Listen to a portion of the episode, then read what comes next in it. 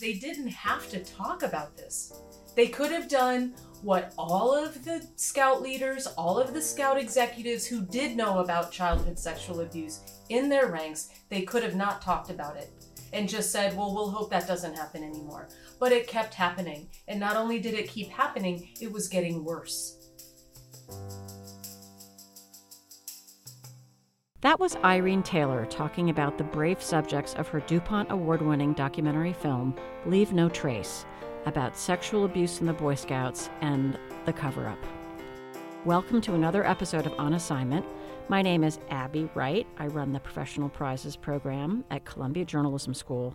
I am joined in the booth, as always, by my friend and colleague, Lisa R. Cohen. She is the director of the DuPont Columbia Awards. Hello, Lisa. Hey, Abby.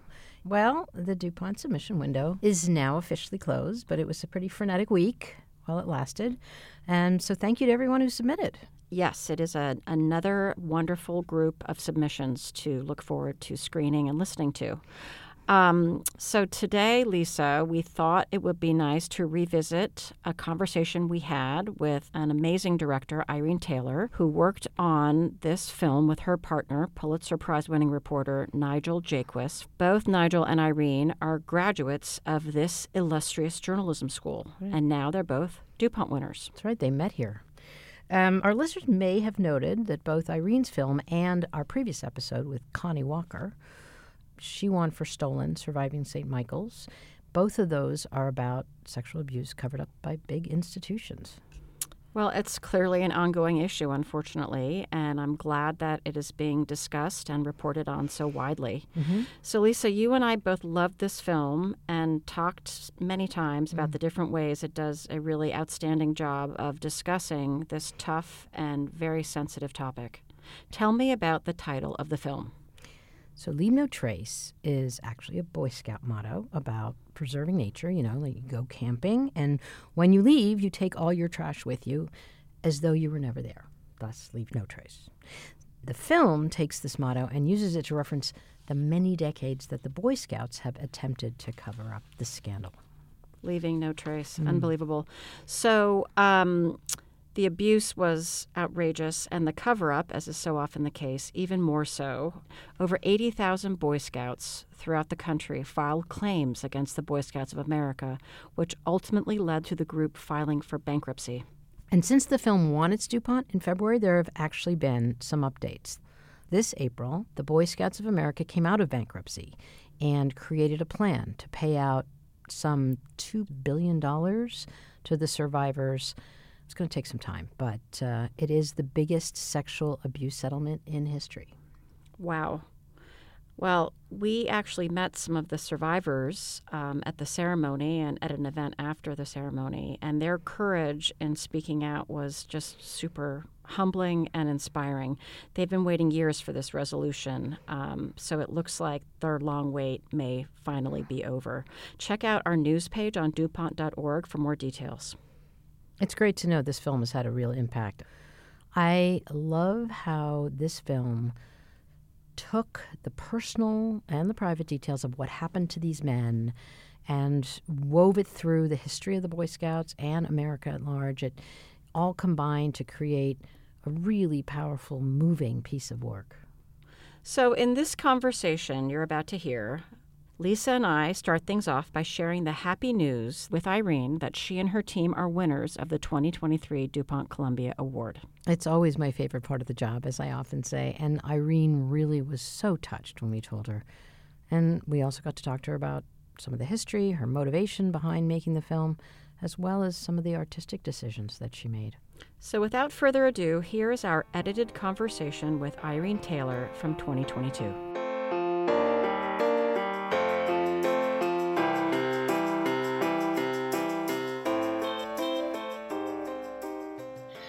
Well, so we have a little bit of news, and that is that Leave No Trace has won a 2023 DuPont Columbia Award. Wow. Thank you for recognizing uh, what Nigel and I and my team did. Um, but these men are really the reason this film resonates with so many people. For the people who have not seen the movie, if you could just uh, give us a thumbnail sketch. Leave No Trace, I think, really looks at a centuries old story, but it's told through the lens of six different boys and men. I found men who had been in the Boy Scouts in the 50s and present day and everything in between. And I think it really not only told a story about these men's lives and what they carry with them, but it tells a story about America. Because Boy Scouts uh, are quintessentially American. And I think sadly, we learned that some of these darker aspects of what went on within the Boy Scouts, you know, they are also part of our American legacy. So it was a very painful film for the men to make with me um, and I just moved as carefully as I could through the process. I mean, just their voices alone carry the film. Talk to us about your preparation. How did you get these men to agree to sit down with you to tell their stories? And how do you approach that kind of an interview? So, what I bring to the experience of childhood sexual abuse, it's not a personal one it is one of being a mother. I have three sons. Two of them went through the Scouts program. And I found out that their Scout troop had decades of violations. And together with my partner, Nigel Jaquiss, we realized that Oregon was really at the epicenter of this cascade of events that went into that Sorry, I'm I'm still like reacting to the fact that you just told me we won. I'm having a little trouble. That's okay. Congratulations, by the way. And I just I'm just so overwhelmed because it's really a big deal for these for these men. Why is it such a big deal?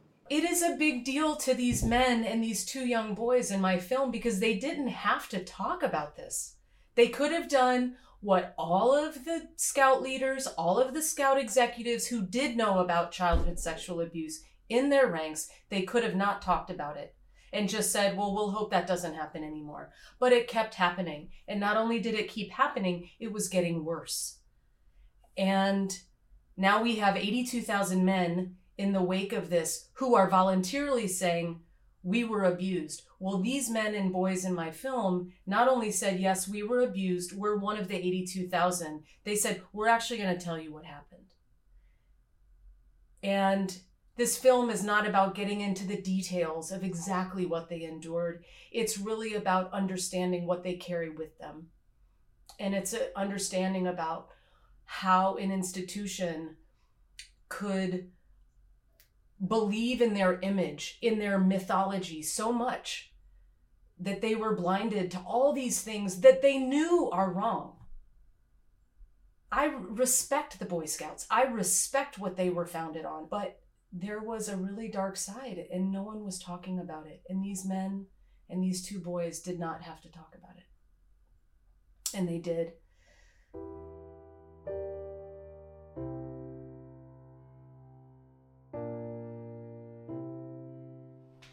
you can die without being killed. Because some of those experiences I had when I was being abused, I felt like I was dying, or maybe death was the answer. So I died many times, but I had to wake up in the morning and face another day.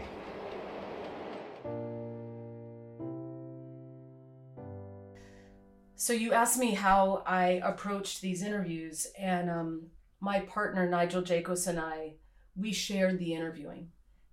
Nigel was a scout, and I am the mother of scouts. So I approached my interviews as a community member, as a mother of Boy Scouts, as a volunteer. I think that's the first thing. And the second is I really just tried to leave a lot of space for these men and boys to talk and I didn't over question them because I'm not sure any of them walked into that interview situation knowing what they were going to tell me. And mm. I think in most of the cases, as I understand it, these men probably gave more of themselves, shared more of their experiences than maybe they walked into that interview intending to.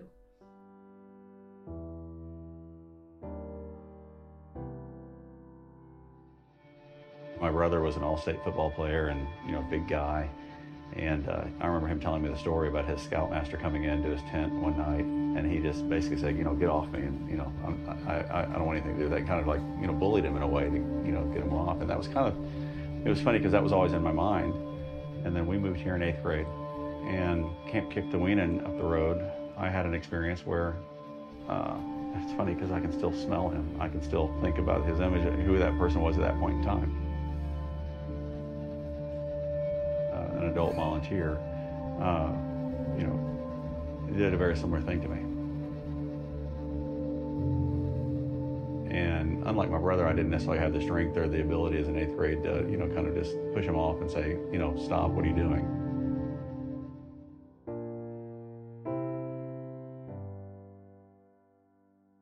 There are things that they told me that I will never share with the world. We don't need to. And I think that um, restraint was really important in this film, particularly for people who may have endured abuse themselves. I think empathy and tone and mood is really what's important here. So that when someone is done watching this film, maybe they will be moved to work through it better themselves, work through it with their family, their friends, their spouse, their partner, their children, right?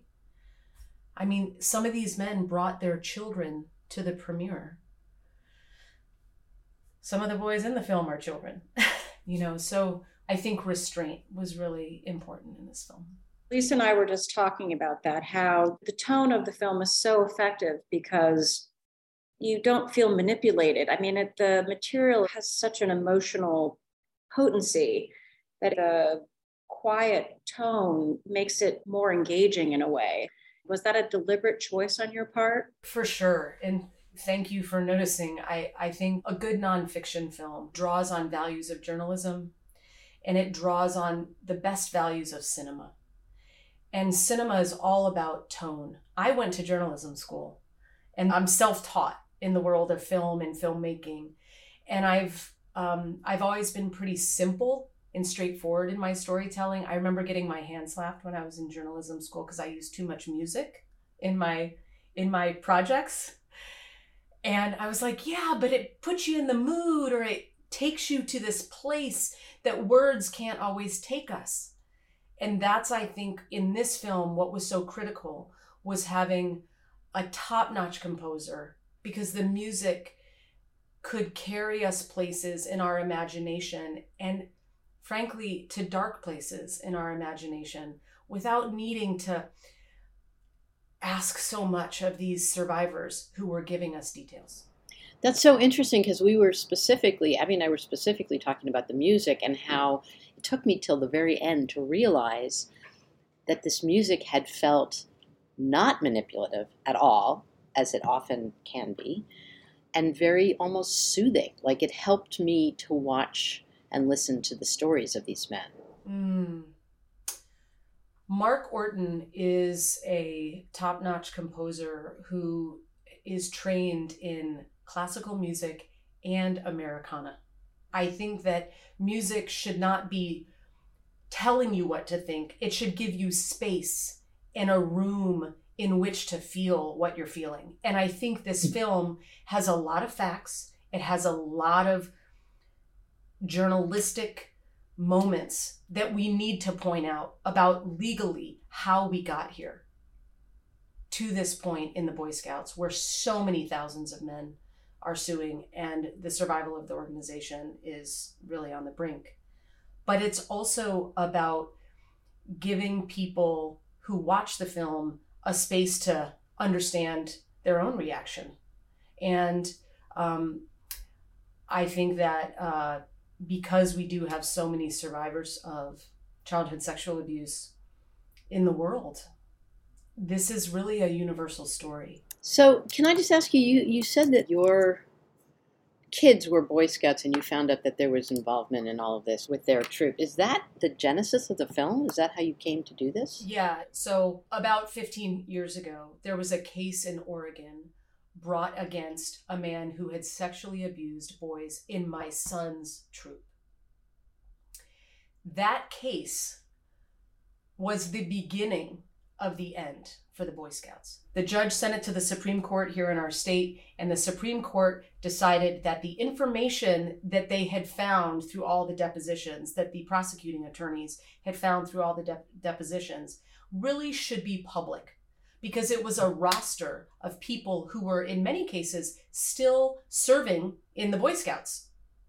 So this was the beginning of just this giant boulder rolling downhill that would eventually crush the financial stability of the Boy Scouts.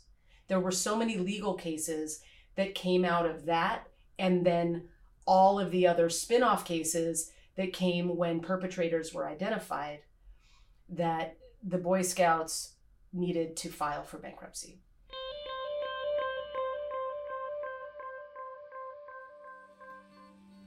It's not just about a financial settlement. It's about Boy Scouts admitting that they did wrong and they allowed wrong to happen on their watch. So it's important that we get a settlement. I mean, it's the closest thing to justice any of these people will ever get. And if we fail to do that, then there's no closure. It has, it has to happen.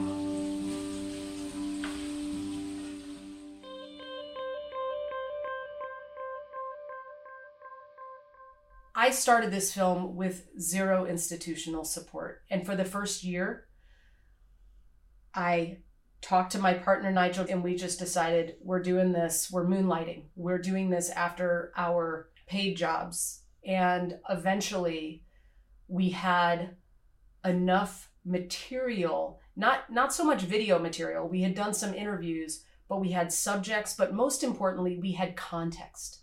We had context of the state we lived in. We had context as a Boy Scout himself, that was Nigel as a parent of a Boy Scout, as someone who had experience in the organization. And that gave us a lot of motivation. It gave us credibility. And so we felt emboldened to make the film that was also rooted in integrity of information. It's a magnificent film. It's very important and it tells a story that allows you to learn so much um, the archival is just gorgeous. How hard was it to dig that up? I mean, there's the story of America and the story of the Boy Scouts so interwoven. I mean, that helps really give context. On my honor, I will do my best to do my duty to God and my country and to obey the Scout law, to help other people at all times, to keep myself physically strong mentally awake, and morally straight. Where did you find the footage? So um, I call our archivist our magic bullet. she is um, someone who wakes up every morning, just pushes up her sleeves, and just digs into the earth of American archive and international archive. But in this case, we really were not only looking for Boy Scout material, but we were looking for evidence of a cultural progression over the 20th century. The America that the Boy Scouts was founded in and the America we're living in now. So, uh, fortunately, the Boy Scouts made a lot of films of themselves. That's that's how the myth was made. The Boy Scouts were in so much of the fabric of not only our society but of politics. So if you looked up political archives, we found every American president either speaking at the Jamboree or with Boy Scouts. And when we found FDR, oh my God. Scouting has worked. It's based on cooperation. You know what that means? It's based on the spirit of service. And it's going to work. We found three or four different newsreels because that's how many newsreel cameramen were there when FDR spoke at the Jamboree. You mentioned in the application the Boy Scouts and their role as you were trying to make the film. What were the challenges? How did they impede you in any way? And then how did you finally get them to go on the record? That's a powerful institution that you took on. Yeah. The quick answer is that my partner Nigel spent many months contacting former board members of the Boy Scouts of America. These were primarily men at the top of politics in, in America. We had heads of state, we had um, Fortune 500 businessmen. I mean, that was practically a given. People who would be on the board had a lot of business acumen. And I think that that effort is what eventually led us to a very critical interview for the film. And that was with the head of the board at the time that the Scouts declared their bankruptcy. We had reached a tipping point where they knew we had a lot of material. They mm. knew that we were going very deep into the history. They knew that we were working with their archive team. The Boy Scouts cooperated with me, providing some films. They did want to engage with us. And I think ultimately, doesn't always work this way in journalism, but ultimately, there was a rapport that really helped open the door. I remember the scout law that I learned, you know, 45 years ago. It changed my life in many ways for the better. But I, I wonder how you weigh this. So the, the benefit that you and I got and that millions of other people got from scouting and the devastation that it has wrought on a significant number of men, the good that it did and the damage it did. I'm glad these 82,000 came forward. I'm glad we're at a point in time in our society where people will talk about abuse. 50 years ago, people didn't talk about abuse very often. It was taboo. And, and so, so I actually look at the opportunities to make places better. I can't speculate why the Boy Scouts chose to be a part of the film, but I am grateful for that because I think it was important for us to see them acknowledge what had happened. It was also important for each of us to bring away sort of what you make of that interview. And I think um, there's a lot of different ways to understand the Boy Scouts' response over the last hundred years to sexual abuse, and it's evolved. I did want to ask you about the response from the people in the film, like after it came out. What what's been their response? What's been what's happening with them? How are they? And I just want to say the gentleman's wife who sits in the room when he does his interview, I will just never forget that woman. I don't know how you even approach that to have her there for the interview or if that happened by accident or if that was intentional, but that was remarkable. Well, whenever I interview someone, I, I, I mean, particularly for this film, I just said we can talk alone. If you want anyone in the room with you, that's fine. Um, I've interviewed parent, I've interviewed children talk about the death of a parent and the other parent is in the room or their therapist is in the room or their their brother's in the room playing legos on the floor like whatever makes the person feel comfortable and at home um, this film has affected the men and boys in the film in different ways i was very fortunate early in the project to get a donation to a nonprofit project that I run called the Treehouse Project that specifically would be earmarked for the survivors profiled in this film mm. to help them go from private to public, or to put it in the words of the film, to go from victim to survivor.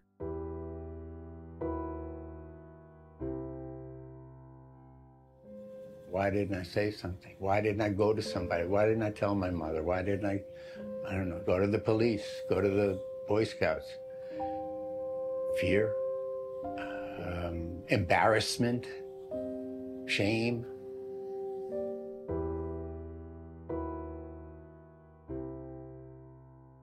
Become public, you're saying, Well, I'm still here.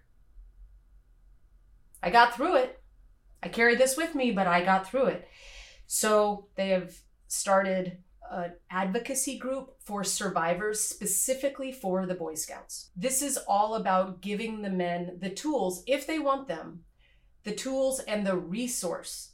I really, I think there has been an increased awareness in the last several years in documentary filmmaking that our subjects are impacted by the release of a film. Their lives suddenly are not just there for Irene to hear when we're sitting in a room with a camera rolling and it's very intimate. Suddenly, 5 million people, 8 million people, people in England, people in Australia are watching their experience. I didn't tell them what to do. I just said, This is here. Why don't you guys talk amongst yourselves? We're talking about the men doing a, a retreat together. Mm. These are men that are from 14 to 72. They have a lot to learn from each other.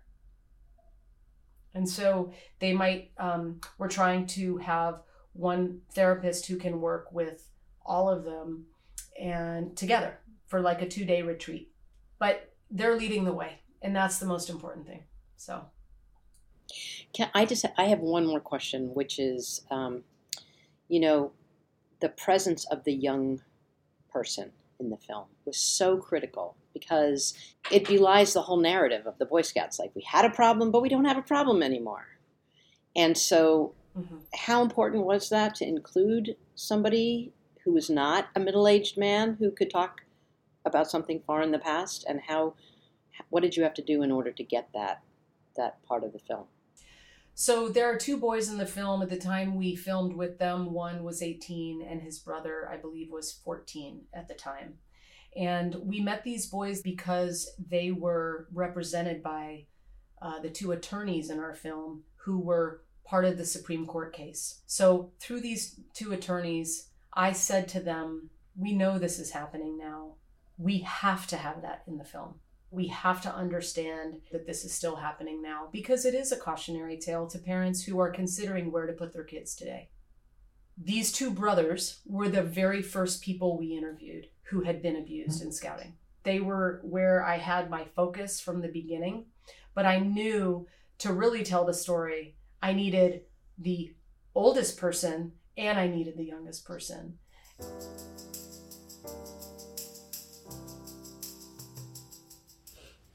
It progressed like really fast. I'd wake up with him doing stuff. I know he used to take pictures as well. I don't know if every Boy Scout member is like what Doug was, but uh, I don't really know how to explain it, I guess. When you say what Doug was, what was Doug? What do you mean? Pedophile. I mean pedophile. It's just kind of hard to say, I guess.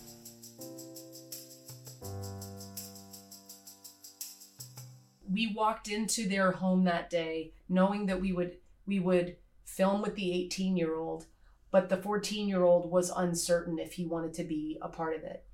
And within a couple of hours, it just felt really comfortable for him apparently because he just said hey i don't mind. I don't mind. And before you know it he was playing with the cat and we were letting him shoot the camera and he was trying things out and he was really feeling a lot more comfortable. And in the end you know they came to new york and together mm-hmm. with the other survivors you know of two other generations they all watched the film together in a small theater 50 seats and that was a really important, the most important screening we've ever had of this film. Will the Boy Scouts exist is the Boy Scouts going to exist in the future or is it just dead?